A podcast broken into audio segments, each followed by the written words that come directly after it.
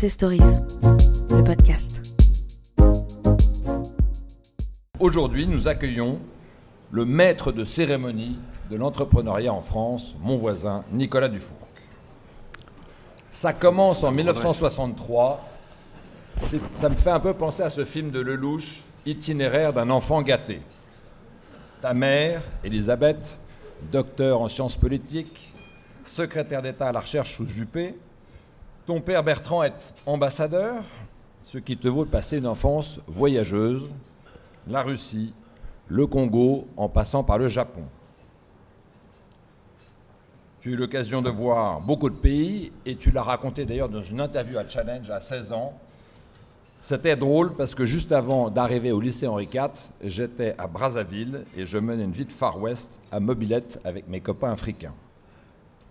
C'est peut-être de cette expérience du monde que te vient ce côté tout-terrain, aussi à l'aise avec les codes de l'entrepreneuriat qu'avec le C A C quarante, proche du boulanger du coin comme de tes camarades de l'E N A. Parce que oui, tu fais partie de ce cercle H E C E N A qui, à l'image de Stéphane Richard ou de François Perrol, ont mené une double carrière dans le public et dans le privé. Mais avant ça, ta scolarité avait déjà quelque chose d'un peu différent de tes camarades de promo. Il faut se souvenir que dans les années quatre-vingts, monter sa boîte, c'était pas franchement tendance, et H E C sur le campus, tu en as monté non pas une, mais cinq. Un vrai précurseur. Entrepreneur d'un côté et passionné de la chose publique de l'autre, tu démarres ta carrière dans un cabinet ministériel, au sein du gouvernement bérégovois.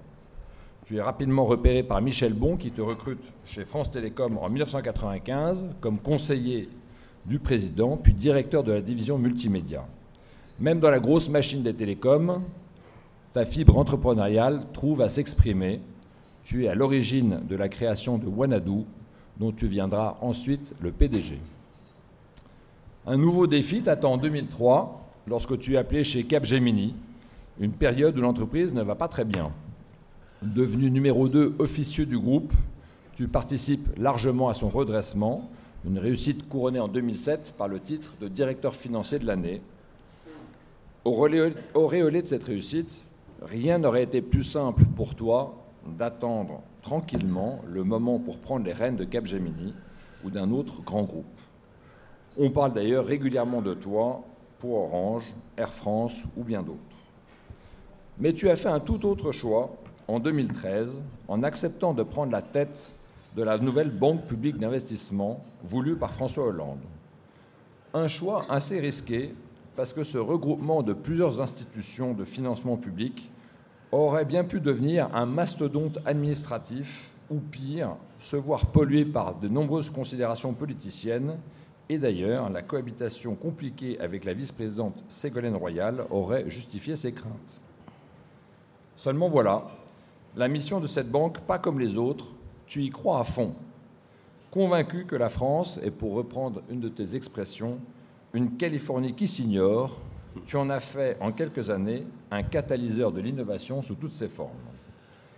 Ta grande réussite, finalement, c'est d'avoir fait parler à un organisme financier complexe le langage des start-upers et des patrons de P M E. Sous ton impulsion, B P I France adopte un ton iconoclaste et punchy et marque les esprits avec le lancement de la French Tech, puis de la French Fab. Ce sont ces start-upers et petits patrons qui remplissent la salle de ton événement annuel, le Big, devenu un moment incontournable dans ce qu'on a envie d'appeler la scène entrepreneuriale française. Il faut dire que derrière l'allure impeccable de l'inspecteur des finances, il y a en toi un certain goût de spectacle qui peut être lié à ton amour pour la musique, une histoire de famille. La musique, ton père était un célèbre musicologue, ton épouse est professeure de piano et tu es pour ta part un excellent connaisseur et juré dans plusieurs concours. On parle de musique classique, bien sûr, tu es d'ailleurs propriétaire de plusieurs violons de collection que tu prêtes à des musiciens de renom, mais aussi et peut-être surtout de musique électro que tu suis et que tu promeus avec passion, qu'il s'agit de techno, de house, et cetera Alors, y a-t-il un artiste refoulé chez Nicolas Dufour ? C'est toi qui nous le diras. En attendant, je te laisse entre les mains de notre chef d'orchestre préféré, Vincent Beaufils. Merci. Merci.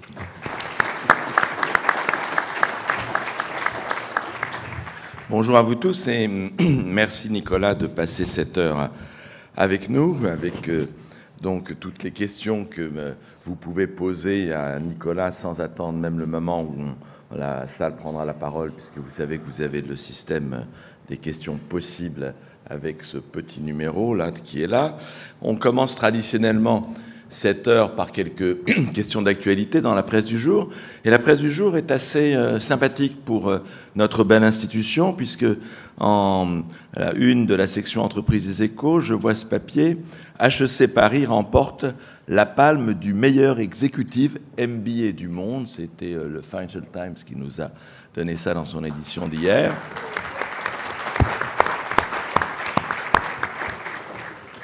Est-ce que c'est important, Nicolas ? Bonjour à tous déjà, euh, très très flatté de pouvoir vous parler ce matin. C'est la, c'est la première fois depuis en fait sept ans, puisque la dernière fois je venais d'être nommé patron de la B P I. Hein, vous vous souvenez ? euh, Oui, bien sûr, c'est fondamental, c'est fondamental et euh, euh, à, à, à, à plusieurs titres. Je pense que la France a, dans sa spécialisation internationale, un coup extraordinaire à jouer dans le monde de l'éducation. Le monde entier devrait venir faire ses études en France. Et dans tous les compartiments, d'ailleurs, de l'éducation. Hein. Raison pour laquelle, euh, chez B P I France, on investit dans pratiquement tous les groupes d'éducation privés. Je dis privés. Hein. Évidemment, on n'investit pas dans les fondations et dans les groupes associatifs ou dans les groupes de, de, de la sphère publique. Mais toutes les écoles d'ingénieurs euh, et de commerce privés, quasiment toutes, ont B P I France au capital. Pourquoi ? Parce qu'on a un grand rêve, qui est de faire un Sodexo de l'éducation d'origine française à projection mondiale. Imaginez un groupe dans lequel, qui serait encore une fois d'origine française, qui serait dans soixante-dix pays et qui aurait deux millions d'étudiants. C'est ça qu'on aimerait faire. Voilà. Et donc euh, l'exécutif, l'exécutif M B A de, de H E C arrivant en numéro un du F T, pour nous c'est fondamental. J'ajoute un dernier point qui va peut-être vous intéresser, c'est qu'on euh, a fait le diagnostic très tôt, en deux mille quinze, qu'il y avait quand même une très grande offre d'executive education pour les cadres dirigeants de grandes entreprises, mais qu'il n'y avait rien pour les patrons de P M E, ou quasiment rien pour les patrons de P M E des territoires. Donc on l'a fait. Et on est devenu, B P I France, le plus gros réseau d'executive education pour patrons de P M E. On a créé cinquante-cinq écoles, et on est en train de faire passer quatre mille patrons et patronnes de P M E et d'entreprises de taille intermédiaire dans nos écoles, sur des promotions de deux ans, extrêmement intensives, en partenariat pour partie avec H E C, mais également avec E M Lyon, avec Polytechnique, avec Centrale, et cetera. Ça, je, je, et nous y tenons beaucoup. C'est, un, c'est devenu un des métiers centraux du groupe, représenté au comité exécutif. Donc c'est important. Deuxième... Euh... Euh, papier des Échos, un peu moins euh, euh, maison, si je puis dire. La dernière page avec euh, un, le regard donc euh, de leur spécialiste boursier sur Orange, dont tu es administrateur. Orange cherche à redorer son statut boursier, nous disent les Échos. Euh, quel est le problème ? Bah, y a un problème avec tous les opérateurs de télécom européens. Euh, d'abord, il y en a beaucoup trop. Comme vous le savez, il y en a une centaine. Ils n'ont pas pu se consolider. Euh, rien qu'en Belgique, vous en avez quatre. Et donc ça, c'est une absurdité, qui est une absurdité, conséquence pour partie quand même euh, de la construction euh, des autorités de la concurrence européenne et des autorités de régulation des télécoms euh, nationales. Hein. Euh, la conséquence de tout ça, c'est que euh, vous avez un... quelque chose d'orthogonal entre la valeur des infrastructures, qui est euh, valorisée en général vingt fois les l'EBITDA, et la valeur des groupes qui possèdent ces infrastructures, qui est à cinq fois les l'EBITDA, quatre, cinq, six fois les l'EBITDA, ça dépend. Hein. Et, euh, et, et pratiquement tous les groupes européens, passez-moi l'expression, sont euh, tankés dans euh, cette espèce de triangle des Bermudes de, de, de valorisation paradoxale. Voilà. Euh, bon, il s'ajoute à ça qu'il y a quand même des, des, des grosses contraintes de couverture et, et, et de services publics, on va dire, hein, qui, qui sont imposées et qui sont supérieures à ce qu'on peut obtenir euh, dans des grandes géographies comme les géographies américaines. Euh, et, et ça explique une partie significative de, du, du, du, du protocole boursier de, de Orange, hein, mais qui doit en effet changer absolument. Il y a des pistes, mais ce n'est pas à moi de, les, de vous les proposer aujourd'hui. Vous étiez au conseil d'administration d'Orange hier. Et euh, il doit y avoir, je crois, dans quinze jours, une journée investisseur très importante pour Orange. Papier du Figaro dans les pages roses, création d'un géant de l'Internet au Japon avec la fusion entre Yahoo Japan et Line. Donc euh, un géant au Japon, on a les géants américains Google, Facebook, euh, les géants chinois Alibaba, Tencent. Où sont les Européens ? Ils vont finir par venir. Le, le, le problème pour faire des géants, c'est qu'il faut, des, il faut des, d'abord de la constance, de la résilience, il faut beaucoup d'argent, il faut des, des très grands entrepreneurs, il faut des Pinault, il faut des Arnaud. Hein. Et puis il faut aussi des circonstances. Euh, la, la circonstance japonaise, c'est que euh, Masayoshi Son a eu l'intelligence d'investir dans Yahoo Japan très très tôt, et qu'il y est resté, et qu'il n'a pas monétisé, et qu'il en a fait ensuite un levier de puissance dans la durée. Euh, cette situation-là, en réalité, ne s'est pas produite en Europe. Elle ne s'est pas produite en Europe, on peut, on peut revenir sur, sur les raisons, mais l'Europe a historiquement confié le destin de l'Internet et des services Internet à ses opérateurs, à ses opérateurs télécoms. C'était la belle époque... Euh, où je dirigeais euh, Wanadoo, et ce moment-là a été euh, littéralement détruit par une forêt de feu euh, après l'explosion de la bulle Internet, mais qui en réalité n'était pas du tout l'explosion de la bulle Internet, c'était l'explosion de la bulle mobile. C'est le mobile qui a tué l'Internet européen. C'est les enchères mobiles, c'est les enchères U M T S, c'est par conséquent la crise de la dette d'Orange, de ce qui ne s'appelait pas encore Orange, mais France Télécom, qui a tué Wanadoo. Et il s'est passé à peu près la même chose en Allemagne, il s'est passé à peu près la même chose en Italie, et il s'est passé à peu près la même chose en Espagne. Et de facto, regardez ce qui s'est passé en Grande-Bretagne. Bon, la Grande-Bretagne, elle, a été en réalité capturée colonialement par les groupes Internet américains. Mais quand vous faites le, le rassemblement de toutes ces pièces du puzzle de ces années fondamentales, hein, qui ont été les années quatre-vingt-dix-huit deux mille cinq, on va dire, hein, vous comprenez qu'on a raté une situation majeure. Et il faut du temps pour la retrouver. Je pense qu'on est en train de la retrouver, là. Mais, mais il faut, il faut être au combat, en permanence. Et quand on sent qu'on a la possibilité d'aller, euh, d'aller marquer un but, hein, euh, il ne faut vraiment pas la louper. Et en particulier, euh, quand on sent qu'on commence à avoir une, une, une pépite Internet qui va pouvoir, elle-même, consolider des entreprises européennes, celle-là, il faut la protéger, la développer euh, et, et garder son ancrage européen. On y reviendra tout à l'heure dans le courant de, de, de nos questions-réponses. Une dernière, un regard sur l'actualité avec l'opinion euh, qui reçoit le médiateur des entreprises, Pierre Pelouzet, euh, qui évoque, lui, euh, plutôt euh, impayé, retard de paiement. Est-ce que c'est une plaie, bien sûr, pour les P M E, mais est-ce que c'est une spécifici, spécificité, j'y arriverai, française ? En fait, ce qui est frappant dans cette affaire de délai de paiement, c'est que plus vous allez vers le sud, moins les gens payent bien. Et ça, c'est mon expérience de directeur financier de Capgemini. C'est terrible, hein, c'est-à-dire qu'au nord de l'Europe, c'est correct. En Italie, c'est catastrophique. En Espagne, c'est terrible. Voilà. Et en France, on est au milieu. Euh, raison pour laquelle le factoring s'est quand même très largement développé. Et raison aussi pour laquelle B P I France fait un, un, un très, très gros business sur le financement du court terme des P M E et, et des T P E. Non, la seule géographie... qui soit vraiment euh, impeccable du point de vue des délais de paiement, c'est, le, c'est la géographie américaine. L'économie américaine paye très correctement. Elle paye à quarante-cinq jours, cinquante jours maximum. Elle ne connaît pas les quatre-vingt-dix jours. Très bien. Donc, on va rentrer maintenant dans les, les affaires, les réussites de B P I. Et je voulais te demander, Nicolas, pour commencer, la B P I, qu'est-ce que c'est pour toi ?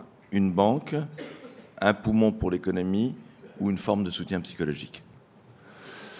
Bah, c'est tout ça à la fois. C'est, c'est au fond, pourquoi tu as eu raison de, de dire, après tout, pourquoi est-ce qu'il a pris ce job en, en, en deux mille douze ? J'ai pris ce job en deux mille douze parce que, euh, bon, d'abord, j'avais envie, de, j'avais envie de mouvement, ça c'est clair. Et j'avais envie surtout de, euh, enfin, d'un moment euh, créatif. Hein. Et, et, et, euh, et, et j'étais un, un peu là de la succession des business reviews, des, des, des présentations de plans stratégiques à peu près toujours constants euh, à des investisseurs eux-mêmes qui ne changeaient jamais. Bon, donc euh, là, se présenter un projet architectural, en réalité, très créatif. Et quand on a la possibilité d'avoir un projet créatif et qu'on sent bien qu'en fait, les, là aussi, les circonstances sont telles que vous allez pouvoir mettre vos empreintes digitales sur pas mal de choses et façonner la chose à peu près comme vous avez envie de le faire, euh, ben vous foncez. C'est ce que j'ai fait. Mais, mais le, le, le fondement psychologique du choix, c'est que euh, euh, j'ai eu envie qu'on sorte de la plainte, quoi. Hein, l'automne deux mille douze était, était épouvantable, l'hiver deux mille douze deux mille treize d'une mélancolie, un côté, un côté méphitique, euh, caverneux, euh, insupportable et absolument pas à la hauteur de, de notre pays. Hein. Euh, et, et, et ce, ce faisant, euh, je me suis amusé, au fond, je pense, à redécouvrir le fait qu'au cœur du métier bancaire, il y a la psychologie. Le métier bancaire est un métier freudien. C'est un métier où on est là pour déclencher le désir des gens de faire quelque chose. C'est un métier où euh, on se souvient tous les matins qu'il n'y a, a, a pas meilleure santé morale que l'ambition. Et, et, et, euh, et malheureusement, euh, pour des raisons multiples et variées qui ont été, euh, qui, enfin, qui sont liées à la succession des crises bancaires qu'on a pu connaître, les banques françaises de l'époque, c'est en train de changer, euh, étaient devenues, du point de vue des valeurs qu'elles, qu'elles propageaient, hein, euh, des ondes qu'elles diffusaient dans la, dans la société française, des banques elles-mêmes négatives. Des institutions, malheureusement pour elles et pour ceux qui y travaillaient, je suis désolé pour ceux qui étaient ou qui sont toujours dans ces institutions-là, mais c'était des institutions qui étaient d'ailleurs, d'ailleurs perçues par les Français comme des, comme des maisons de négativité. Je suis désolé de le dire comme ça. Euh, et, et ça n'a absolument pas lieu d'être. Et elles s'étaient laissées, d'une certaine manière, enfermées là-dedans, en particulier par le régulateur, par la multitude des régulateurs. Et donc j'ai eu envie de prouver qu'on pouvait... Euh, au fond, réinventer le métier bancaire tel qu'il avait existé dans les années soixante, un métier de médecin de campagne positif, souriant, près des familles, et qui s'occupe des gens, tout en faisant de très gros résultats. On fait un milliard d'euros de résultats nets par an. On est régulé par la Banque Centrale Européenne, comme tout le monde. On est la douzième banque française. On a exactement la même équipe de supervision que n'importe quelle banque française. Elle vient siéger au conseil d'administration de B P I France. Ils sont constamment assis sur nos genoux, je peux vous dire, tout le temps. On a, on a en permanence une, deux ou trois missions de la C P R ou de la Banque Centrale Européenne. Donc on a les mêmes contraintes. La L C B F T, le K Y C, tout ça. On a, on a le, bon, on, il se trouve qu'on a un bon bulletin, d'ailleurs, hein, je vous le dis tout de suite. On a un bon bulletin de la Banque Centrale Européenne. Mais ce n'est pas ça qui va nous empêcher de lancer, en effet, des actions psychologiques fortes, euh, mais que j'assume. J'assume tellement que euh, j'ai dit à mes collaborateurs... que le métier de communication de B P I France, c'était pas une fonction support. C'est un métier central du groupe. Et j'assume que B P I France soit une banque d'agite-propre. Il faut de l'agite-propre. C'est pour ça qu'on fait le big. C'est pas par goût du spectacle. C'est parce qu'il faut parler aux gens. Il faut se... Et, et c'est, c'est, c'est au fond, le, si, si j'ai un plaidoyer à faire auprès de vous tous, c'est ce que, ce que nous disent les Français, tous les Européens, les sociétés modernes, dans le moment présent, hein, qui, est, qui est deux mille dix-neuf, parlez-nous, parlez-nous. Plus il y a de digital, plus il faut d'humain, il faut du spectacle. Il faut du spectacle au sens du spectacle vivant, hein, des gens sur scène qui se mettent en déséquilibre et qui sortent quelque chose de leur trip. Voilà, c'est pour ça qu'on fait le B I C, c'est pour ça que cette année, on fait trois tournées importantes qui font que nous parcourons la France sur, tenez-vous bien, cent vingt étapes, avec nos bus, nos tentes. Donc on est devenu une banque nomade. C'est le cirque grus, la B P I. Hein, et, et on se retrouve à Pithiviers, Châlons-en-Champagne, Troyes-en-Champagne, Lorient. Euh, on, on va partout. Euh, Bourg-en-Bresse, euh, évidemment les grandes villes également. Et on fait une, une tournée de la French Fab, soixante villes. Une tournée de la, de la, de la Deep Tech, euh, vingt-cinq universités, pour aller à la rencontre des chercheurs et les convaincre de créer des start-up.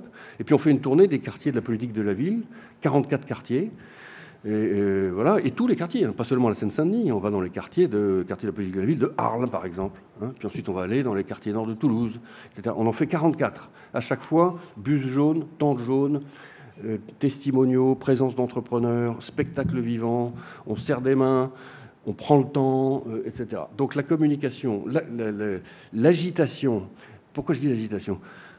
Je suis désolé, je suis un peu long là-dessus, mais, mais c'est, c'est fondamental dans le projet. Et d'ailleurs, ce qui me fait, ce qui me fait plaisir, c'est que je, je commence à voir euh, chez nos partenaires bancaires, je dis partenaires parce que nous ne faisons jamais un crédit s'il n'est pas cofinancé par une autre banque, et jamais un investissement en equity s'il n'est pas co-investi par un, une autre institution. Hein, commence à sentir que c'est ça qu'il faut faire.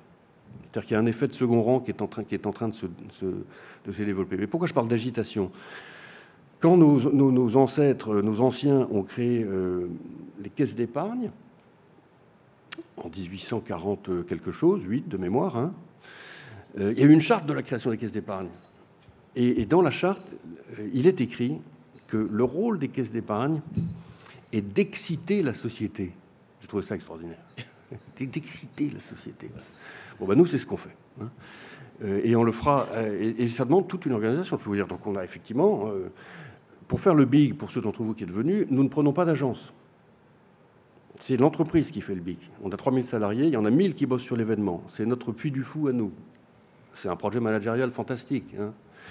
Et donc, et donc, c'est pour ça que je vous dis que c'est un métier à part entière. Il y a le métier de banquier, il y a le métier savoir parler aux Français. Voilà. Hein. Ce n'est pas un métier support. Et il y avait cinquante-deux mille personnes, effectivement. Je dirais, je me faisais la remarque que c'était plus de monde au Big à Bercy que des gilets jaunes dans la rue samedi dernier. Oui, euh, mais par rapport à ce que tu dis, donc tu dis que ça commence à, à infuser euh, dans tous les métiers de, de B P I. Qu'est-ce qui est en fait le plus important? Est-ce que c'est effectivement le soutien des P M E et des entrepreneurs dynamiques du pays tel que tu l'évoquais? Mmh. C'est le financement des startups ou c'est la présence dans certains grands groupes, au capital de grands groupes comme Valeo, euh, qu'est-ce qui est, est effectivement com- complètement dans la mission de B P I ? La chance qu'on a, c'est qu'on euh, a un seul client, l'entreprise, donc on ne finance pas d'infrastructure, on ne finance pas d'immobilier. Hein. On ne finance que des entrepreneurs, des entreprises, au moins là, les choses sont parfaitement claires. Nous n'avons pas de dépôt, donc nous empruntons pour faire du crédit et nous avons de l'equity pour investir dans les entreprises. Nous levons par ailleurs de l'equity privé pour investir dans les entreprises. Voilà. Et puis nous faisons maintenant euh, du conseil. Donc je rappelle, vos, au fond, pour répondre à ta question, je vais juste décrire ce qu'on fait et vous comprendrez. Euh, on a, on a un ensemble de métiers qui sont le crédit, les fonds propres directs, les fonds propres indirects, c'est-à-dire que nous investissons en fonds de fonds dans les fonds privés de la place, ainsi que dans les fonds européens. Nous sommes investis dans à peu près quatre cents fonds. Et je vais venir à l'actualité, si vous le souhaitez. Nous garantissons les banques françaises sur leurs crédits les plus risqués, qu'elles ne feraient pas si on ne les garantissait pas, à cinquante, soixante ou soixante-dix pour cent. Euh, souvenez-vous, dans vos études, vous avez dû passer euh, quelque temps à, à apprendre les institutions financières françaises. Ça s'appelait la Sofaris à l'époque. Donc ça existe toujours, sauf que c'est devenu une division de B P I France.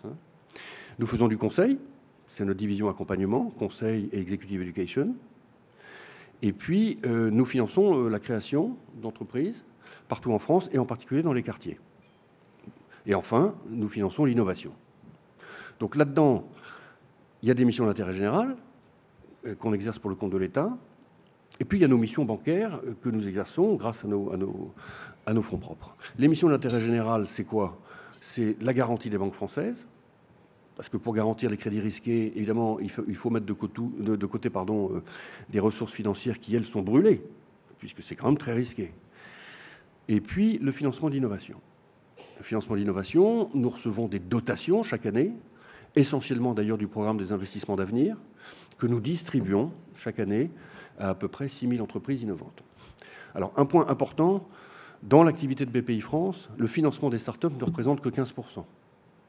Donc on est très connu comme étant la, la banque de l'écosystème, mais ça n'est que quinze pour cent de ce que nous faisons. Voilà. Euh, je, je t'arrête juste une seconde là-dessus, parce qu'à la fois c'est quinze pour cent simplement de ce que fait B P I, mais le, le monde, l'écosystème des startups à la fois est très redevable de ces quinze pour cent, oui.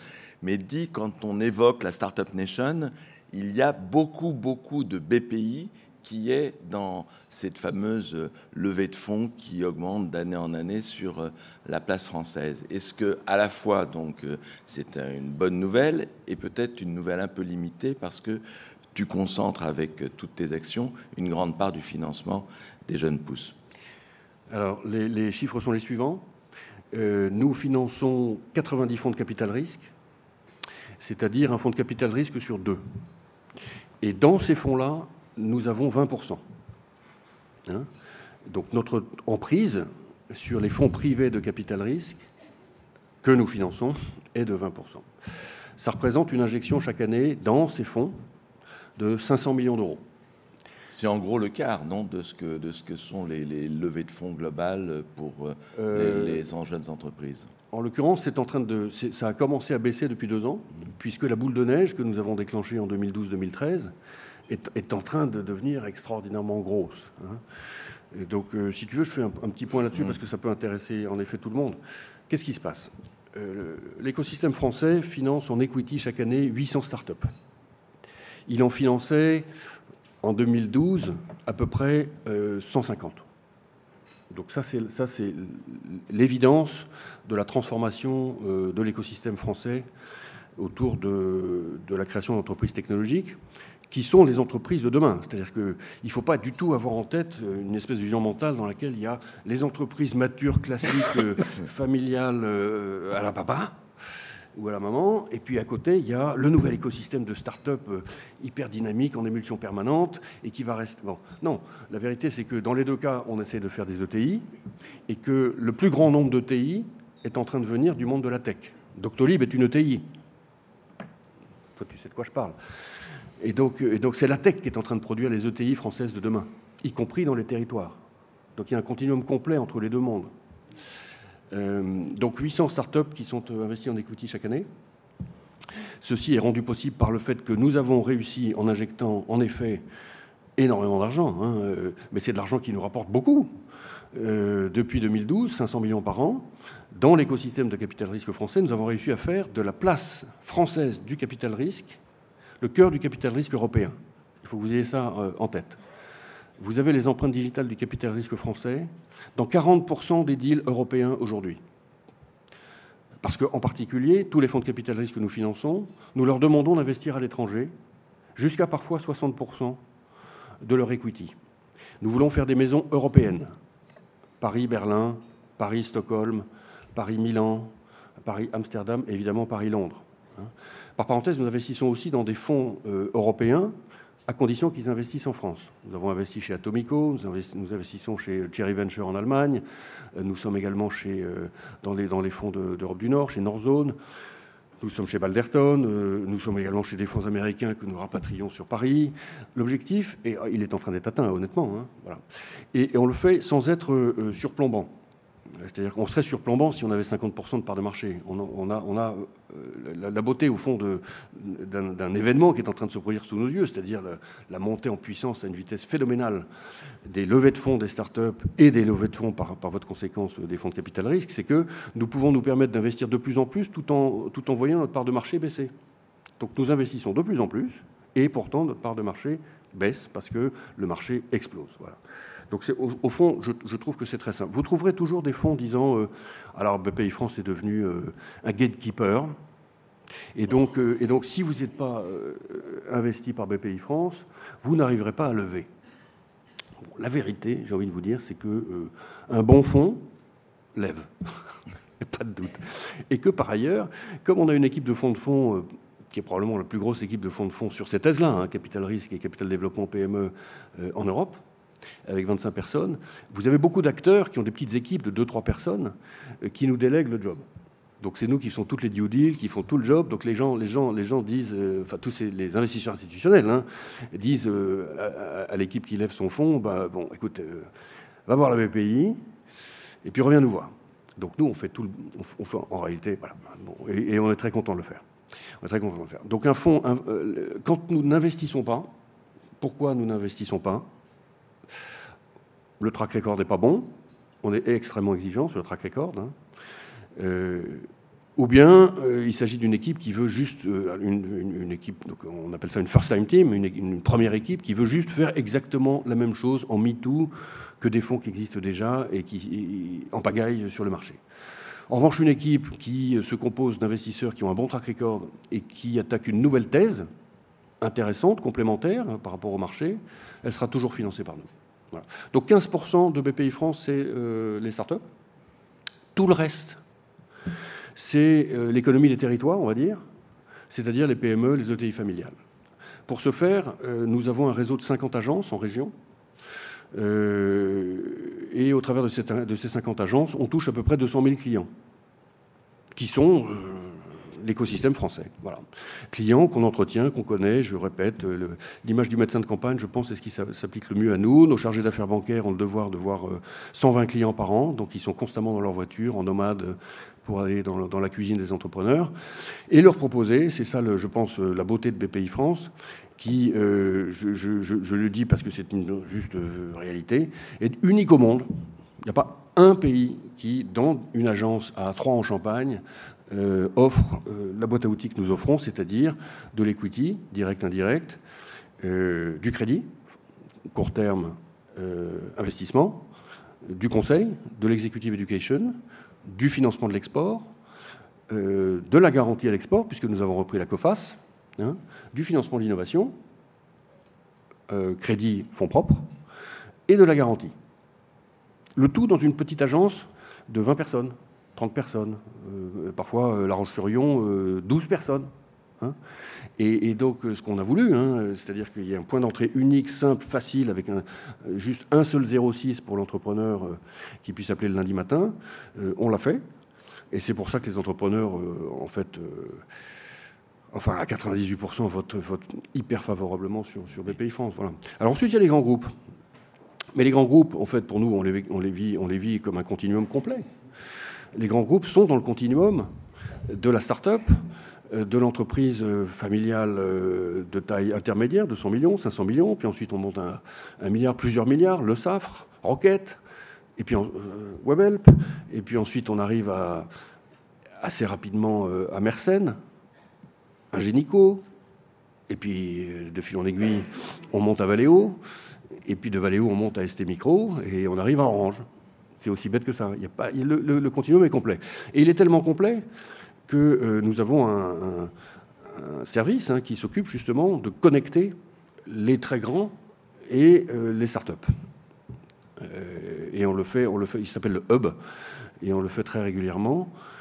Euh, on, on, on a historiquement, depuis six ans, fait beaucoup, beaucoup de conseils aux grands groupes sur la manière d'accoster les startups, de les, de, de les traiter correctement sans les tuer, de les, de les sécuriser dans leur écosystème à eux, sans les annihiler, et puis de toute façon de les connaître, hein, parce que maintenant le, le nombre de startups est tel que euh, il faut, il faut, il faut être un peu accompagné pour trouver ce qu'on, ce qu'on recherche réellement. J'en reviens une seconde sur ce que la belle histoire des startups que tu évoquais depuis deux mille douze, par une question effectivement qui nous vient par S M S. Euh, les startups françaises ne sont pas, ne, ne sont pas devenues ce qu'elles sont aussi parce qu'elles ont été financées par des fonds non français. Euh, et est-ce qu'effectivement il n'y a pas euh, également euh, sur un certain type de startup, un certain type de développement, une présence plutôt de fonds non français? Oui, c'est une bonne question. Alors en fait, euh, dès deux mille treize, euh, comme on a formé avec mes collaborateurs, hein, euh, par parenthèse, je vous donne une petite, une petite information, c'est qu'au comité exécutif de B P I France, il y a quatre anciens de Wanadoo. Euh, c'est, c'est pour vous dire qu'on a, on a façonné la banque d'une manière un peu particulière. Mais, mais, et, et donc le rêve qu'on a formé très tôt, euh, en deux mille treize, c'était que euh, Paris soit reconnue comme la capitale d'une start-up nation. Hein ? Euh, moi, je me souviens, je suis allé en janvier deux mille treize en Israël et j'ai vu le phénomène, notamment d'opinion publique et de présence de marques mondiales sur l'idée qu'Israël était une start-up nation. Et je me suis dit, la France est aussi évidemment une start-up nation, on va le faire savoir. Et donc, on a commencé à faire le tour du monde pour convaincre les fonds de capital risque étrangers de venir s'intéresser à la tech française. Raison pour laquelle on a décidé d'investir chez eux avec une règle qui était qu'ils devaient investir en France deux fois ce qu'on mettait chez eux. Et cette règle a marché. Ils se sont mis à revenir. Mais il faut, il faut, il faut vous imaginer les questions qu'on nous posait au printemps deux mille treize, hein, sur le fait que les Français travaillaient trente-cinq heures, les soixante-quinze pour cent de taux d'imposition sur le revenu. Enfin bon, c'était, c'était, le French bashing était absolument à son sommet. Donc on a attaqué la face nord, on aime ça, et je pense qu'on y est arrivé. Le résultat des courses, c'est que les fonds sont de plus en plus maintenant présents en France. Pour plein de raisons. La première, c'est que la tech est exceptionnelle. Les développeurs sont fidèles et pas chers. Les entrepreneurs, la qualité moyenne des entrepreneurs s'améliore, mais de trimestre en trimestre. Hein. Euh, et par ailleurs, par comparaison avec euh, le deal flow californien, les entreprises françaises sont beaucoup, beaucoup moins chères. Alors, euh, nous, notre rôle, c'est quoi ? C'est de faire monter les fonds français de manière à ce qu'ils restent compétitifs avec ces fonds américains, essentiellement américains, hein, un petit peu allemands, enfin, euh, essentiellement américains, euh, qui se sont mis à s'intéresser massivement à la France. Ça touche toutes les étapes. Euh, historiquement, les fonds, les fonds américains ont fait des petites, des petites incursions en série A. Et puis, comme on a commencé à faire des, des belles E T I technologiques, ils se sont mis à se jeter sur nos apprentis licornes avec leurs fonds dits de growth, hein, les fonds de croissance. Donc, c'est les Index, Accel, Insight, Summit, euh, euh, même K K R sur O V H, euh, Balderton, euh, et cetera, et cetera Et, et, puis, et puis Goldman Sachs, et puis euh, Silver Lake. Euh, bon. Et là, euh, on avait vu le truc venir depuis longtemps. Hein.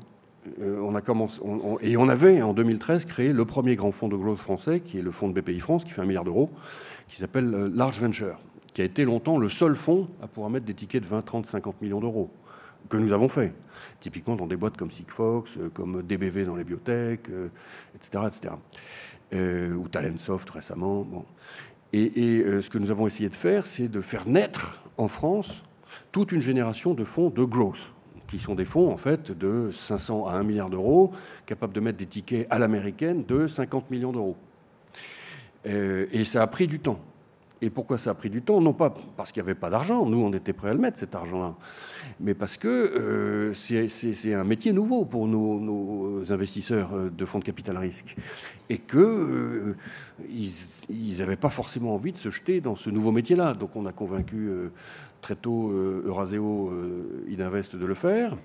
Euh, Sophie Nova s'est lancée sur un fonds de growth euh, dans le monde de la biotech. Puis ensuite, Kinsight, enfin, l'année dernière, a, a levé un fonds d'un milliard d'euros. Et puis Blackfin, dans les fintech, a enfin levé un fonds d'un milliard d'euros. Donc on commence à équiper la place avec des vrais fonds de growth qui vont devenir progressivement compétitifs face euh, aux grands Américains.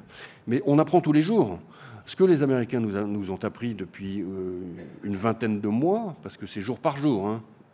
On est dans un monde, comme vous le savez tous, où euh, tout est obsolescent tout de suite. Et donc, et donc les, nos, nos, cadres, nos, nos cadres de référence de l'année deux mille dix-sept sont déjà obsolescents. Ce que les Américains nous ont appris depuis une vingtaine de mois, c'est que euh, quand, une, quand une, une, euh, une, une pépite a... À, comment dire, à, à, comment on dit en, en, en langage de botanique, a fait sa pointe, c'est-à-dire qu'elle commence à monter très rapidement, euh, il faut lui proposer la valorisation immédiate de dans dix-huit mois. C'est ce qu'ils ont fait. Hein.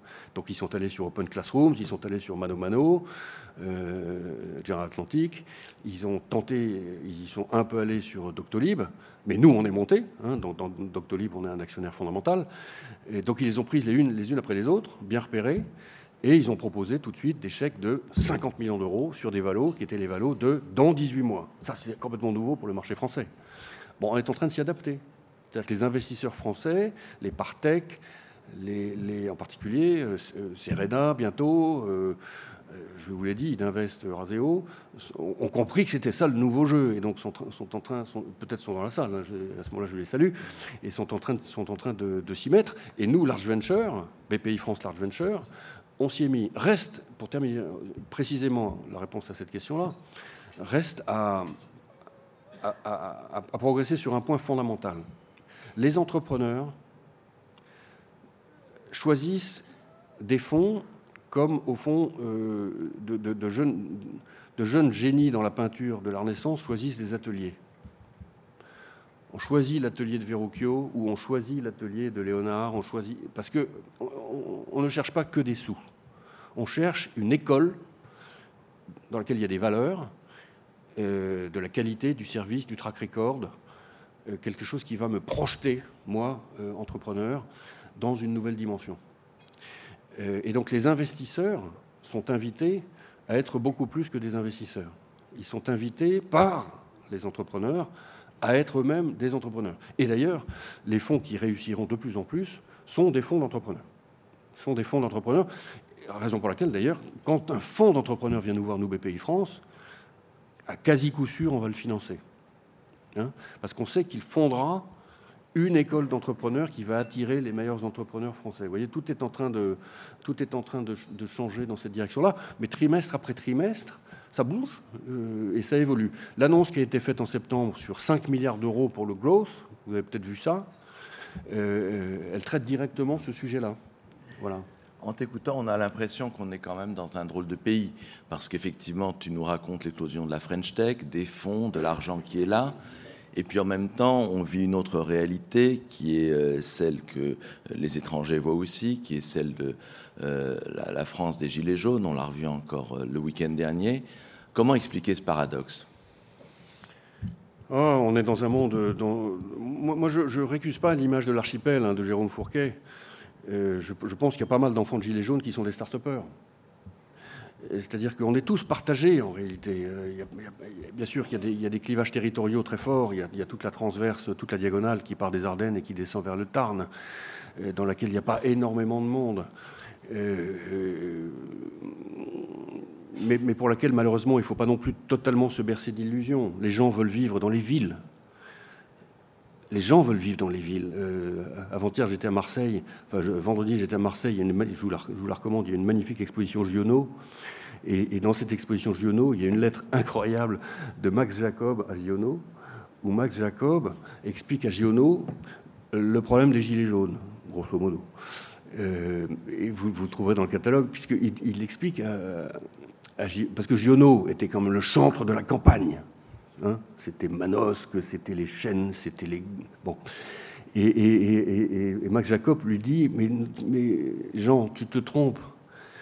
Les, les, les garçons veulent aller vers les villes parce que c'est dans les villes que sont les filles. Mais d'une certaine manière, il y a quelque chose de tellement vrai là-dedans. C'est-à-dire que la, la, la ville, c'est le désir. Et par ailleurs, et par ailleurs, c'est, c'est, c'est, c'est, c'est un battement de cœur qui est incontestablement plus rapide, c'est tout. Donc euh, le rendez-vous est pris dans la journée, il n'est pas pris dans la semaine. Et donc de toute façon, la, le, le, le mouvement vers les villes va, va iné- inévitablement s'accélérer, raison pour laquelle le, le grand sujet de, de la France aujourd'hui, c'est la mobilité. C'est-à-dire comment est-ce qu'on organise des, une mobilité qui est une mobilité bon marché pour le peuple, et, et, par, et, et par parenthèse électrique. Enfin, il n'en reste pas moins que euh, ceci se produit sous, se, se produit sous nos yeux. Et pourquoi est-ce que je fais du métier de la communication et du fait de parler aux Français un métier à part entière du groupe ? C'est qu'on a le devoir constamment de se retourner pour aller parler aux gens et ne pas les oublier. On ne peut pas laisser s'installer un modèle mental dans lequel il y a, euh, tout le monde est dans une sorte de stalag, et il y a ceux qui ont, il y a ceux qui ont réussi à s'échapper. Et ceux qui s'échappent font un bras d'honneur à ceux qui sont restés. Ça, c'est pas possible. Et donc on a, on a, on a tous un devoir euh, d'inclusion extraordinairement fort. Je vais, vous, je vais vous parler une seconde d'une initiative de B P I France qui répond directement à cette question-là. Et, et, et je pense que, que, vous, que le monde H E C peut, peut parfaitement comprendre. Nous avons lancé le V T E. Le V T E, c'est le V I E en France. C'est-à-dire on dit aux jeunes... Bon, écoutez, euh, les jeunes sortis des écoles de commerce et des écoles d'ingénieurs, euh, vous êtes déjà mondialisés, avec, avec, euh, vous êtes dans des familles qui vous ont déjà mondialisés, vous avez passé quantité de vacances à l'étranger, vous savez très bien utiliser un EasyJet à trente-neuf euros.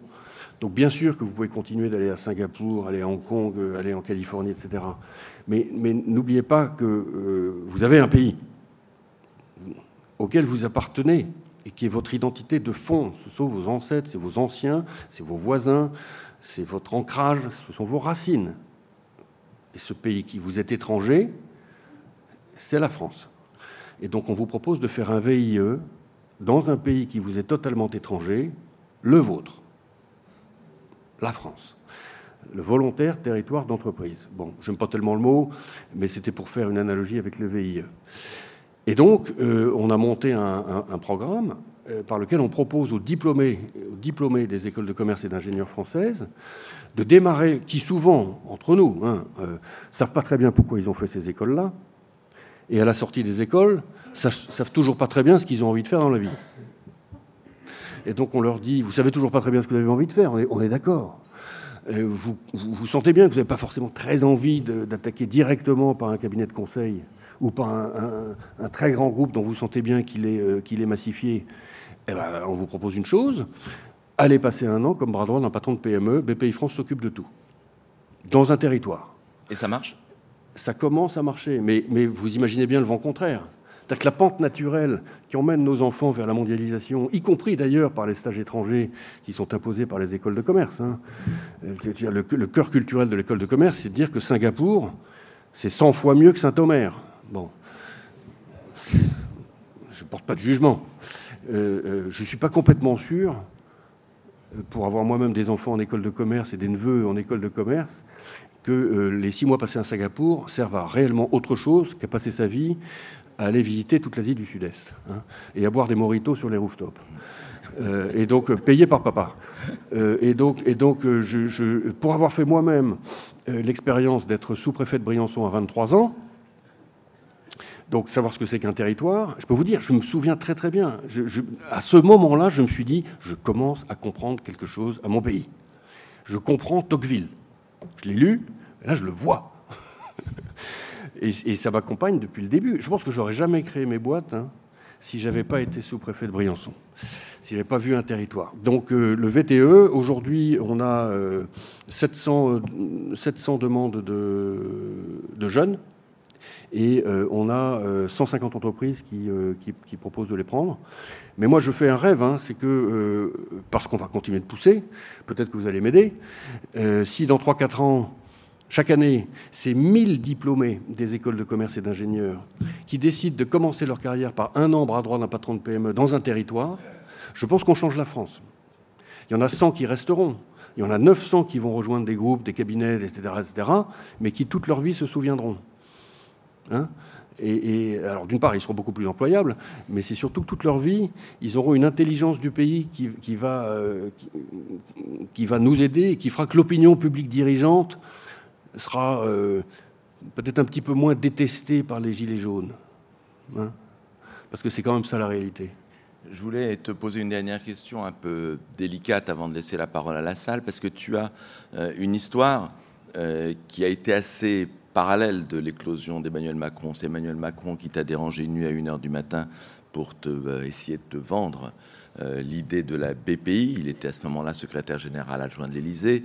Emmanuel Macron a exprimé euh, parfaitement ce rêve et cette ambition qui était la tienne d'avoir une French, euh, d'une start-up nation. Je me souviens effectivement de son dernier meeting qui était par hasard à un sommet start-up de Challenge. C'était une véritable folie. Il y a sa politique pro-business qu'il a mis en place, euh, qui doit te sourire. Et puis, depuis un an, on a l'impression qu'il euh, est un peu en calme à la minée. Et euh, est-ce qu'il ne doit pas, comme tu le proposes souvent euh, à, aux entrepreneurs, euh, pivoter ? Quel serait le pivot que tu proposerais à Emmanuel Macron, toi, euh, le médecin de campagne de la B P I ? Écoute, euh, moi, je pense qu'il faut... Je pense qu'il faut une présidence nomade, comme B P I France est nomade. Je pense qu'on doit tous l'être. C'est-à-dire qu'on est dans un moment euh, où euh, c'est une course contre la montre entre la France Vermillon et la France bistre. Il euh, n'y a pas de jugement de valeur hein, sur la France bistre. C'est juste des gens, des gens malheureux, quoi. Hein. Euh, et ils sont, ils sont, ils sont pas forcément d'ailleurs malheureux euh, objectivement d'un point de vue financier. C'est vrai qu'on peut toujours leur rappeler que l'assurance maladie est gratuite, que maintenant la mutuelle est gratuite, que le reste à charge est à zéro, que le système de retraite français est un, un système finalement extraordinairement généreux, le, le plus généreux d'Europe. On peut tout rappeler, que les infrastructures sont magnifiques. Ça, ça, ça, ça ne porte plus. Hein. Et donc il y a, y a, comment dire, un tableau névrotique euh, de malheur. Hein, réellement, euh, et qui se traduit par, euh, au fond, euh, une phrase qui pourrait résumer les choses, qui est euh, « Tant que je souffre, il faut que l'élite souffre. » Hein ? C'est pour ça que le, le sujet des Gilets jaunes ne va pas s'arrêter demain matin. Euh, y a, y a, et la, la frange la plus radicale des Gilets jaunes a une détestation particulière pour la personne même du roi et de la reine, Emmanuel Macron et sa femme. Hein ? Et donc le sujet, c'est...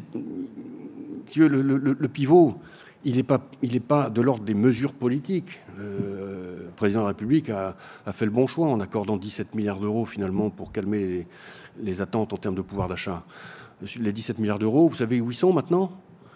Ils sont sur le livret A. Oui. Parce que les gens ont peur, en fait. Hein. Et, do- et donc, euh, euh, on, est, on est dans une terrible, terrible économie de la peur. Donc, donc le, le, le vrai sujet...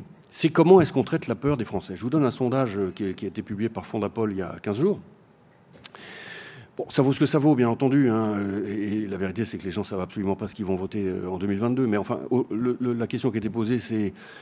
Euh, au fond, qu'est-ce que vous allez voter en deux mille vingt-deux ? Et vous avez soixante-quinze pour cent des Français qui vont soit voter Front National, soit L F I, soit ne pas voter, soit voter blanc. Voilà, soixante-quinze pour cent du corps électoral.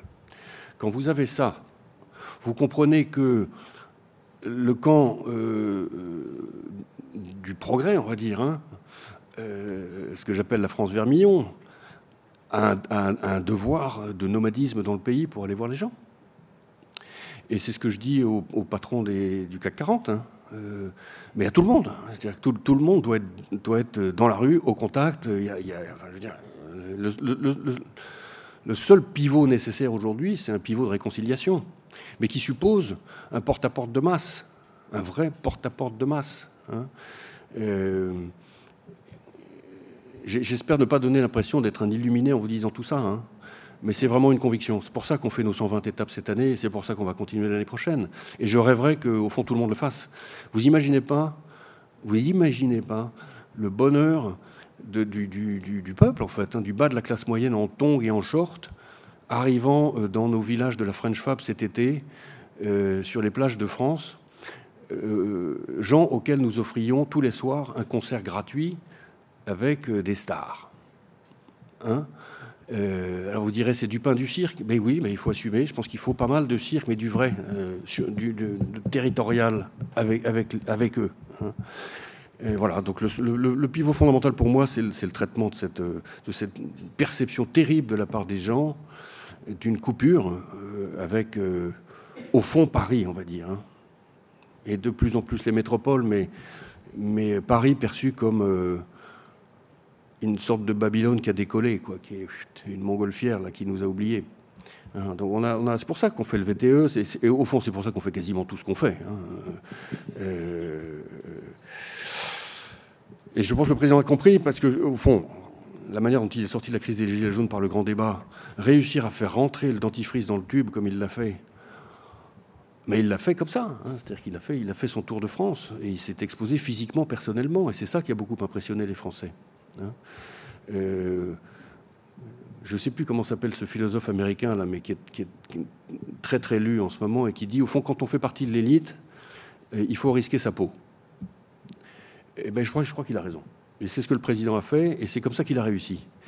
Malheureusement, il ne peut pas le faire tout le temps euh, et pourtant il faudrait qu'il le fasse tout le temps. Au fond, si j'avais un conseil à lui donner, ce serait de, de faire un grand débat permanent. Peut-être un peu moins de voyages à l'étranger, mais, mais la diplomatie, c'est quand même fondamental. J'étais avec lui la semaine dernière en Chine. Euh, c'est fondamental. Et donc, c'est... c'est euh, voilà, les journées, donc, vingt-quatre heures. Allez, on commence donc avec la question de notre partenaire de Bain et compagnie. Bonjour Nicolas, Laurent-Pierre Bagnola, Bain. Euh, une question euh, qui n'est pas stratégique et sur les talents, les talents de manager, qui est en fait de la stratégie. Oui. Vous voyez tous les profils, des start-upers aux entrepreneurs. J'ai beaucoup apprécié le, le circuit brusque dans les territoires. Beaucoup de choses changent à cause du digital. Il faut reconfigurer en permanence euh, ses compétences techniques, euh, analytics, euh, managériales. Selon vous, quelles sont les trois caractéristiques du manager de demain ? Et du manager d'après-demain, quand on sera dans un environnement autonome, robotisé, analytique, quantique. Alors, euh, bon, on, fait, on, on, a, on a un think tank intérieur chez B P I France qui s'appelle B P I France Le Lab. Et, et on, donc on, a, on a publié beaucoup d'études qui sont toutes très frappantes, hein, puisque pratiquement sur tous les sujets, il y a eu un sujet digitalisation, il y a un sujet marque employeur, il y a un sujet gestion des talents, il y a un sujet euh, euh, internationalisation, bien entendu, il y a un sujet usage des réseaux sociaux, et cetera. Bon, c'est toujours pareil.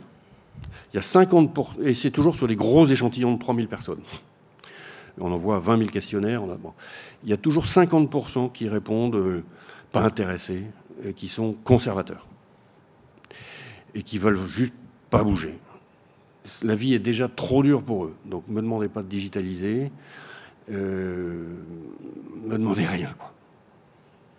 Épuisé. Et puis, il y en a cinquante autres pourcents qui se partagent entre... Euh, j'ai compris, j'y vais, je, j'ai, j'ai, j'ai, j'ai, j'ai rechargé ma batterie, euh, je demande de conseiller, qui dois-je voir, et cetera. Et puis, euh, ceux qui sont intéressés et qui sont euh, en approche. Voilà. Euh... Et donc, j'ai envie de vous dire que la réponse à la question, si je vous dis, évidemment, le manager idéal, c'est ça, imaginez que je le dise à tous ces gens-là. C'est terrorisant pour eux.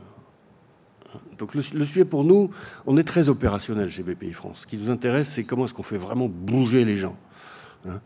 Et donc, on va, on va, on va pas leur définir un profil type de Robocop euh, qui va les décourager. On va les emmener lentement, petit à petit, euh, euh, avec Jacques ici présent aux premières tables, on va, les, on, on va leur réapprendre à pitcher, et puis, et puis euh, on, va traiter, on, va tout, on va traiter toutes les composantes qui vont faire en sorte qu'ils ils, ils peuvent passer à l'acte, un petit acte, puis un autre, et cetera. Nous, on fait des, on fait des pitchonettes comme ça. Hein. Et c'est ça qui marche. C'est comme ça qu'on les fait bouger. Non, mais parce que sinon, la, la, la réponse de base à la question, c'est évidemment euh, que le manager doit avoir compris euh, euh, le cloud. Évidemment qu'il doit avoir compris la digitalisation. Évidemment qu'il doit avoir compris que la, la gestion des talents euh, moderne, c'est la gestion du désir et du sens. Euh, alors que quand on a posé au, dans notre questionnaire « Qu'est-ce que c'est qu'un talent ?», vous en avez bien soixante pour cent qui a répondu « Un talent, c'est un jeune, c'est un jeune de qualité qui obéit. » soixante pour cent, hein. Donc il faut voir la matière qu'on traite. Voilà. Euh, alors ensuite, il y a la, il y a la, il y a la question des patrons de grands groupes. Moi, je, je, je, je considère que les patrons de grands groupes doivent avoir une profonde culture technologique maintenant. Et c'est pas toujours le cas. Et c'est pas toujours le cas. Ils sont, il y en a quand même pas mal qui sont... Oh, on voit bien qu'ils lisent des tonnes de trucs, mais, mais ça rentre pas, quoi. Allez, une question de Publicis Média, on ne te demandera pas des noms. Bonjour, Pascal Miguet de Publicis Média. Euh, B P I France euh, finance de nombreuses entreprises euh, innovantes. Vous avez euh, d'ailleurs récemment investi dans une, dans une entreprise euh, qui développe euh, des technologies autour de la blockchain. Alors, quels sont pour vous euh, les next big things euh, autour de la technologie ? Bah, y a un grand bloc euh, Smart City Mobilité, électrification du véhicule, électrification de la mobilité, euh, cinq G. Dans la Smart City, dans le véhicule autonome, ça c'est énorme. C'est énorme. Euh...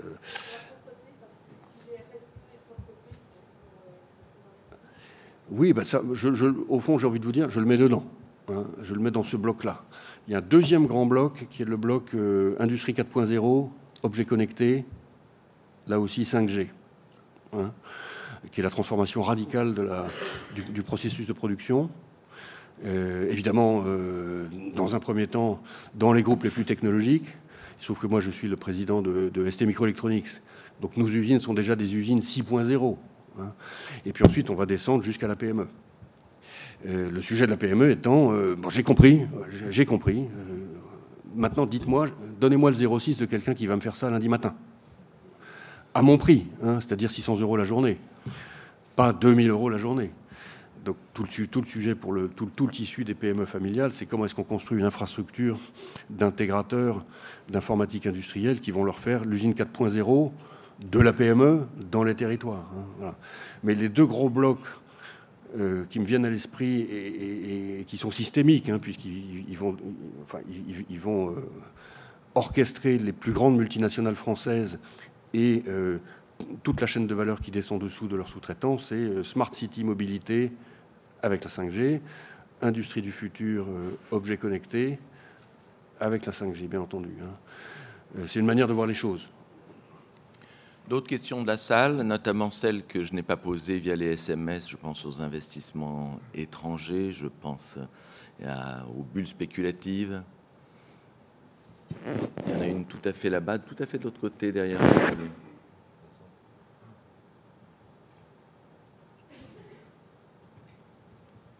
Oui, bonjour, merci beaucoup, bravo pour ce que vous faites. Euh, Théophile Mort, je suis le cofondateur d'une start-up à Marseille. Euh, je voulais vous poser la question suivante, qui est un peu technique. Euh, il y a beaucoup de dispositifs de financement européens par la Commission européenne qui, soient, qui sont soit en equity, soit en subvention. Et je voulais savoir euh, à quel point la B P I euh, travaillait avec la Commission européenne et euh, quels sont les alignements Euh, possible entre ces dispositifs de financement et ceux de la B P I. Oui, bien sûr. On a été les premiers à signer euh, le plan Juncker quand, quand il est apparu il y a quelques années. Donc le, les, les, les prêts à l'amorçage et les prêts à l'innovation de B P I France, qui sont des prêts sans garantie, à cinq ans, à des taux euh, extrêmement faibles, euh, sont faits sur des fonds de garantie dotés par euh, la Commission européenne. Euh, alors ensuite, il y a les programmes subventionnels de la Commission européenne qu'on appelait H vingt vingt et qu'on appelle maintenant euh, Horizon vingt vingt. Euh, c'est pas mal d'argent. Hein. On est en train de s'équiper, nous, pour aider les startups à aller chercher cet argent-là. mais j'ai envie de dire, c'est un argent bureaucratique. C'est-à-dire qu'il faut, il faut vraiment parler le langage de la Commission, il faut apprendre une nouvelle langue, il faut s'y mettre.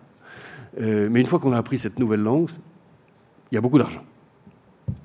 Voilà. Oui. Et, et en equity, c'est le Fonds européen d'investissement qui co-investit dans tous les fonds français avec nous. Concernant le H vingt vingt, juste... Oui. Concernant le H vingt vingt, justement, euh, il y a de nombreux, je crois, pays qui, en fait, suivent les recommandations du H vingt vingt, qui, par ailleurs, fait des due diligence euh, extraordinaires. Mais c'est vrai qu'il faut parler leur langage. Euh, la question est, est-ce que la B P I pourrait aussi euh, s'aligner par rapport à des recommandations directement de la Commission européenne ? Notamment, il y a différents degrés. Il y a des degrés directement de financement, mais il y a des degrés intermédiaires qui sont des degrés du type euh, Seal of Excellence, où on a une recommandation, on est recommandé auprès de, euh, d'investisseurs pour un financement.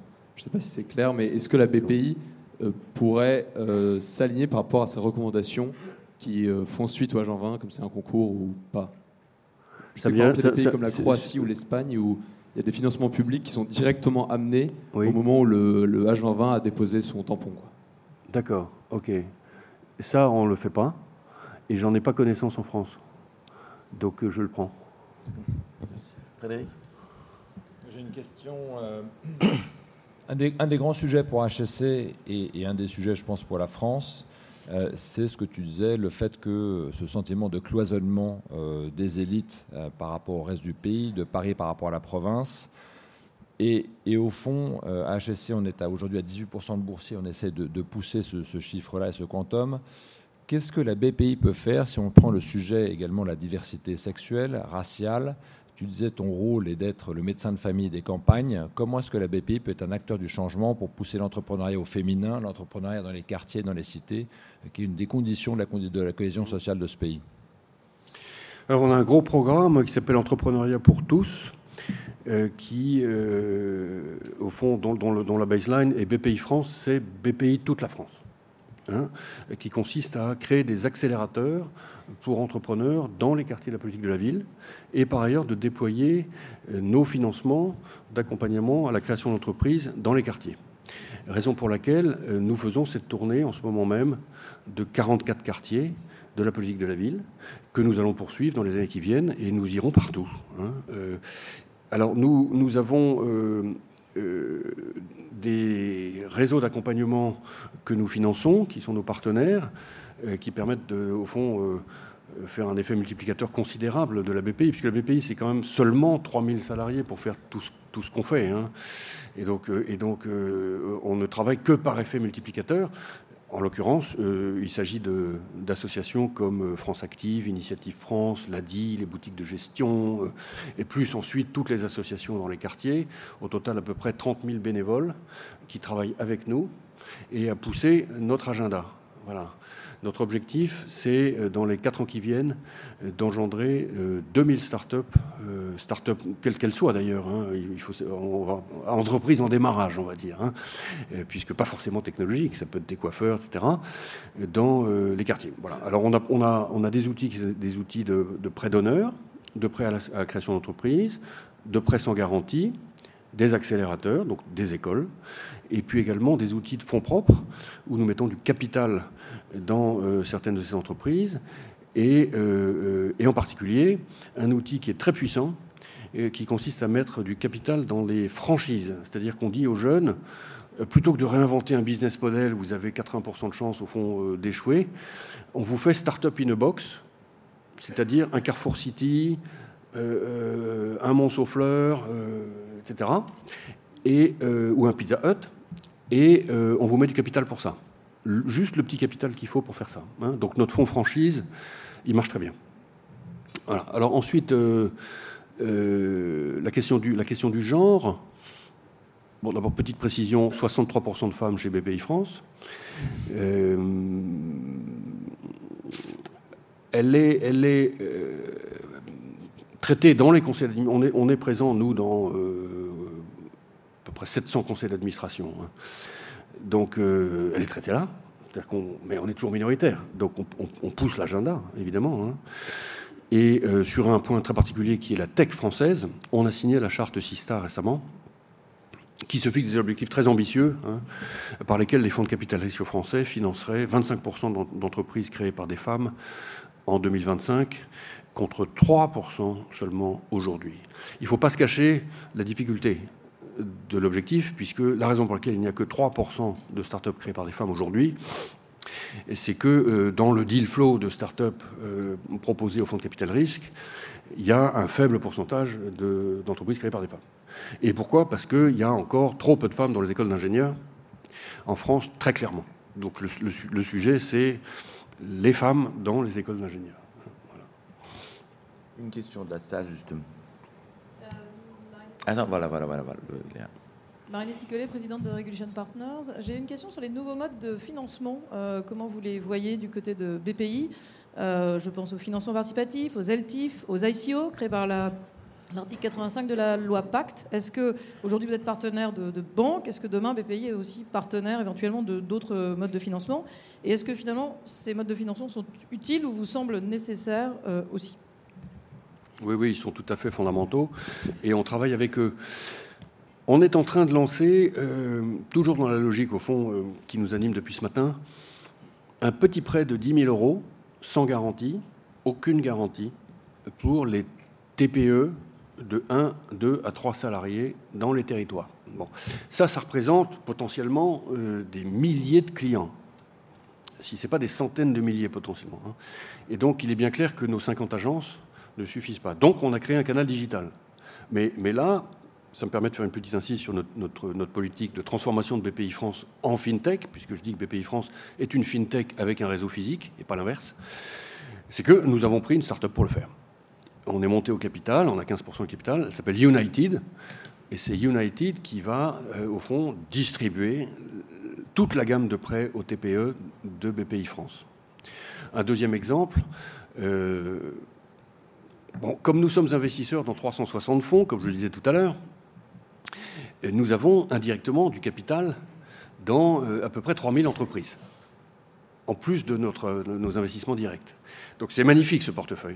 Et tout d'un coup, je me suis dit cette année, mais ça serait formidable de pouvoir vendre ce portefeuille aux Français. Permettre aux Français d'acheter une tranche euh, de private equity du fonds de fonds de B P I France. Et d'un coup, d'acheter trois mille boîtes. On l'a fait. Et on va le lancer. Euh, il faut qu'on trouve le nom, hein, mais on va vous permettre tous d'acheter... avec des t- un ticket minimum de cinq mille euros, une tranche du portefeuille de fonds de fonds de B P I France, dont le sous-jacent est composé de, alors en l'occurrence on a, on a fixé des bornes, ça sera mille six cents entreprises. On l'appellera probablement le top mille six cents. Bon, ben là c'est pareil. Comment est-ce qu'on va vous distribuer euh, ce produit-là ? Puisqu'on va faire du retail, c'est tout à fait neuf pour nous. On prend une start-up. On prend un, deux, trois et euh, October. Je sais bien que les performances passées ne présagent pas des présences futures, mais dire ce top mille six cents, qu'est-ce qu'il a donné comme performance sur les dernières années, trois dernières années ? En, en, en l'occurrence, là, euh, il s'agit, il s'agit de démocratiser le private equity, c'est-à-dire que les cinq mille euros, ce n'est pas du tout le capital garanti. On va vous, on va vous demander d'acheter un portefeuille euh, photographique, hein, donc c'est mille cinq cents boîtes dans lesquelles les fonds ont investi depuis deux ou trois ans et qu'ils vont revendre dans... quatre ou cinq ans. Bon. Alors maintenant, pour répondre à ta question, sur, euh, sur euh, le capital développement P M E français, aujourd'hui, B P I France fait un retour de un virgule sept fois. C'est pas mal. Sur le capital risque, on fait un virgule six fois. C'est pas mal non plus. Hein. Les Américains font un virgule sept. Donc on est totalement compétitif maintenant. Une question là-bas ?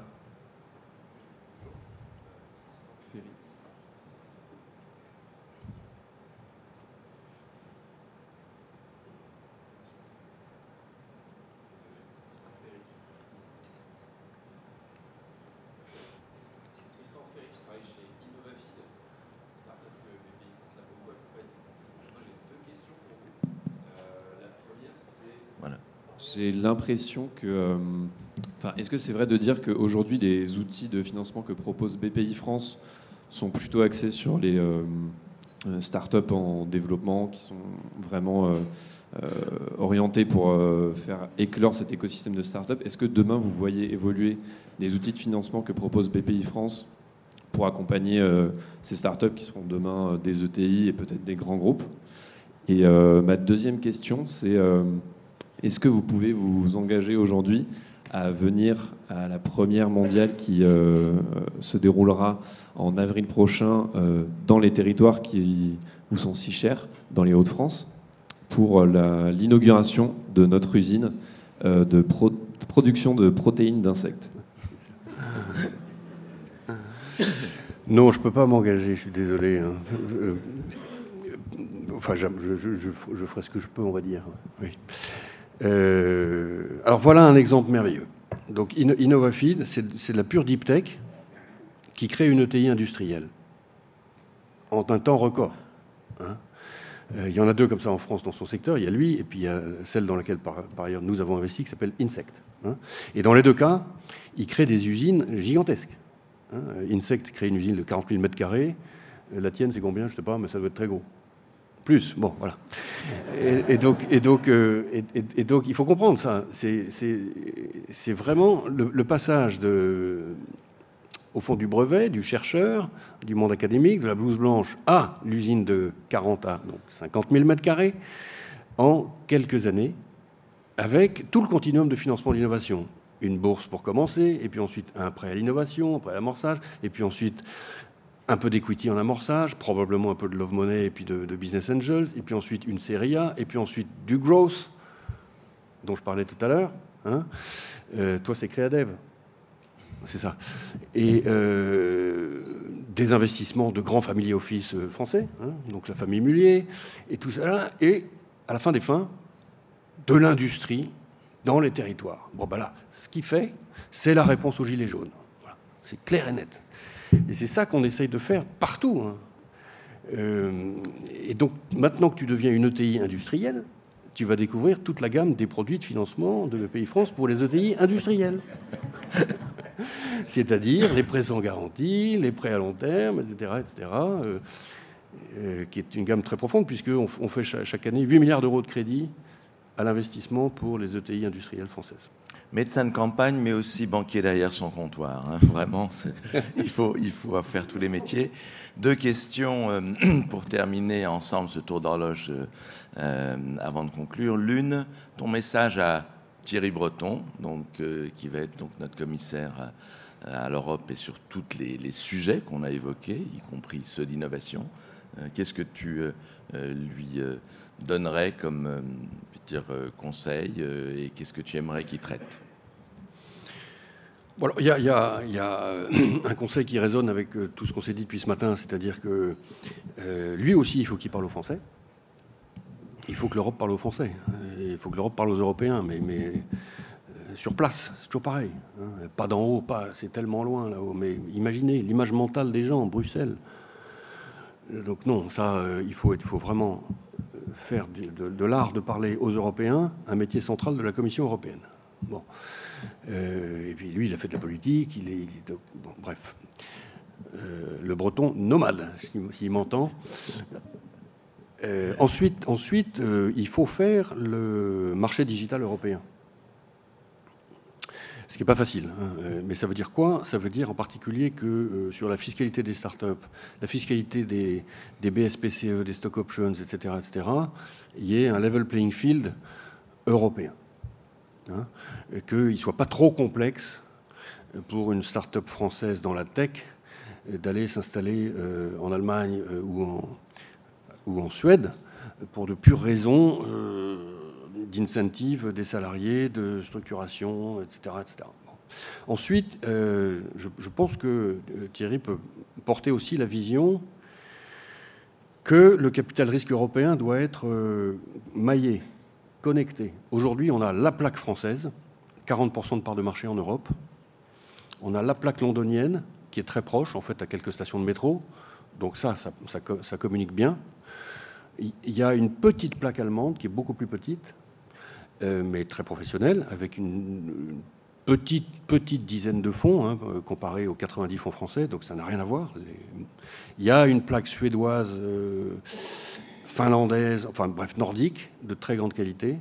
Il commence à y avoir euh, un ou deux fonds à Barcelone et, et puis à, à Milan, et euh, on ne se parle pas. Et on ne se parle pas. Or, il faut absolument qu'on se parle pour faire des licornes européennes. Hein. Donc, il y a un, il y a un agenda... Euh, enfin, oui, de, de, de maillage du capitalisme européen. On pourrait, on pourrait s'amuser, au fond, à vendre, à vendre au fond, l'image d'une côte ouest européenne qui partirait de Stockholm, qui descendrait à Copenhague, Amsterdam, Londres, Paris, hein, euh, et puis qui descend ensuite, euh, au fond, sur, sur la diptech de Toulouse. Hein. Je, je, je, j'ai l'air de plaisanter, mais la vérité, c'est que ça fonctionne comme ça. Et en passant par, euh, par l'université de Louvain sur le semi-conducteur, là, il y a tout un, il y a tout un arc technologique extraordinaire. Et il faut, il faut le, le, le raconter. Je pense qu'il y a un grand, enfin, bref, donc il y a un grand récit technologique européen à livrer. Bon, et puis ensuite, évidemment, euh, je pense qu'il y a un travail à faire sur la D G Comp, hein, euh, compétition européenne, pour les, pour, pour les convaincre de permettre aux opérateurs télécoms européens de fusionner. Fondamental. Et puis donc pour terminer, j'aimerais que tu nous fasses partager ce formidable concept. C'est pas une question, c'est un témoignage que je te demande, mais ce concept d'entrepreneur de sa propre vie. Ah oui, alors je fais intervenir effectivement au Big de plus en plus d'artistes parce que je me suis aperçu que euh, l'éthos et le, le, la particularité, la singularité des, des, des grands artistes et des grands entrepreneurs sont très proches. C'est-à-dire qu'en euh, euh, début de vie, ils ne se mentent pas à eux-mêmes. Ils ne cherchent pas à ressembler euh, aux autres.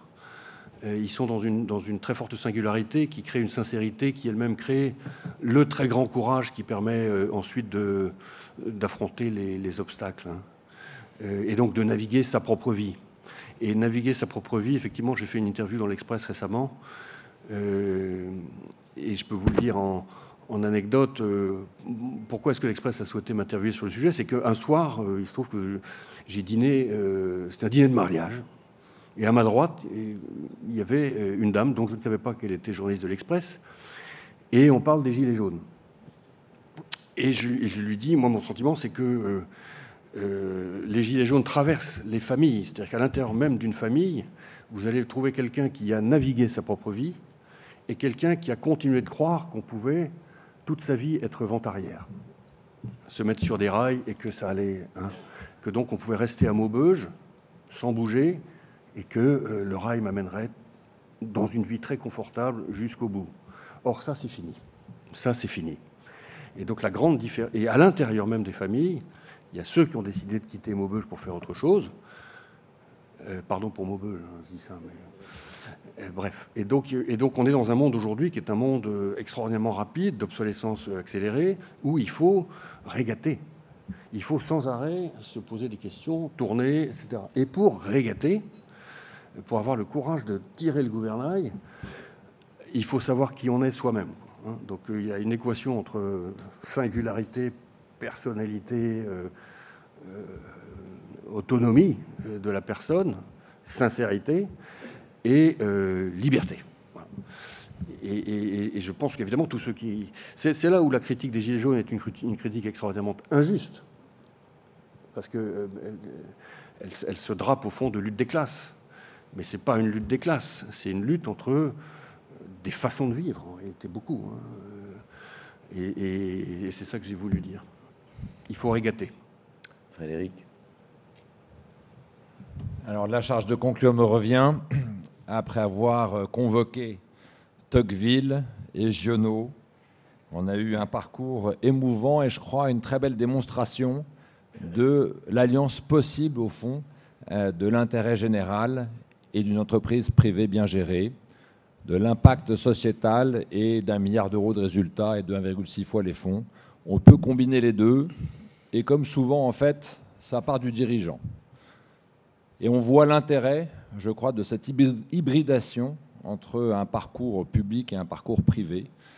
Et en fait, ce qu'on peut rêver, c'est que ton exemple en appelle d'autres et que oui, on puisse envoyer les jeunes diplômés d'école de commerce dans les territoires à la condition qu'on envoie les jeunes énarques boire des mojitos sur les rooftops à Singapour. Et au fond, voilà, après, je dirais avoir... voyager dans la caravane de la B P I, après avoir été de Briançon à Maubeuge. C'était une très belle matinée. Merci beaucoup. Merci à toi de ce témoignage. Je crois qu'on peut l'applaudir très fort. Merci.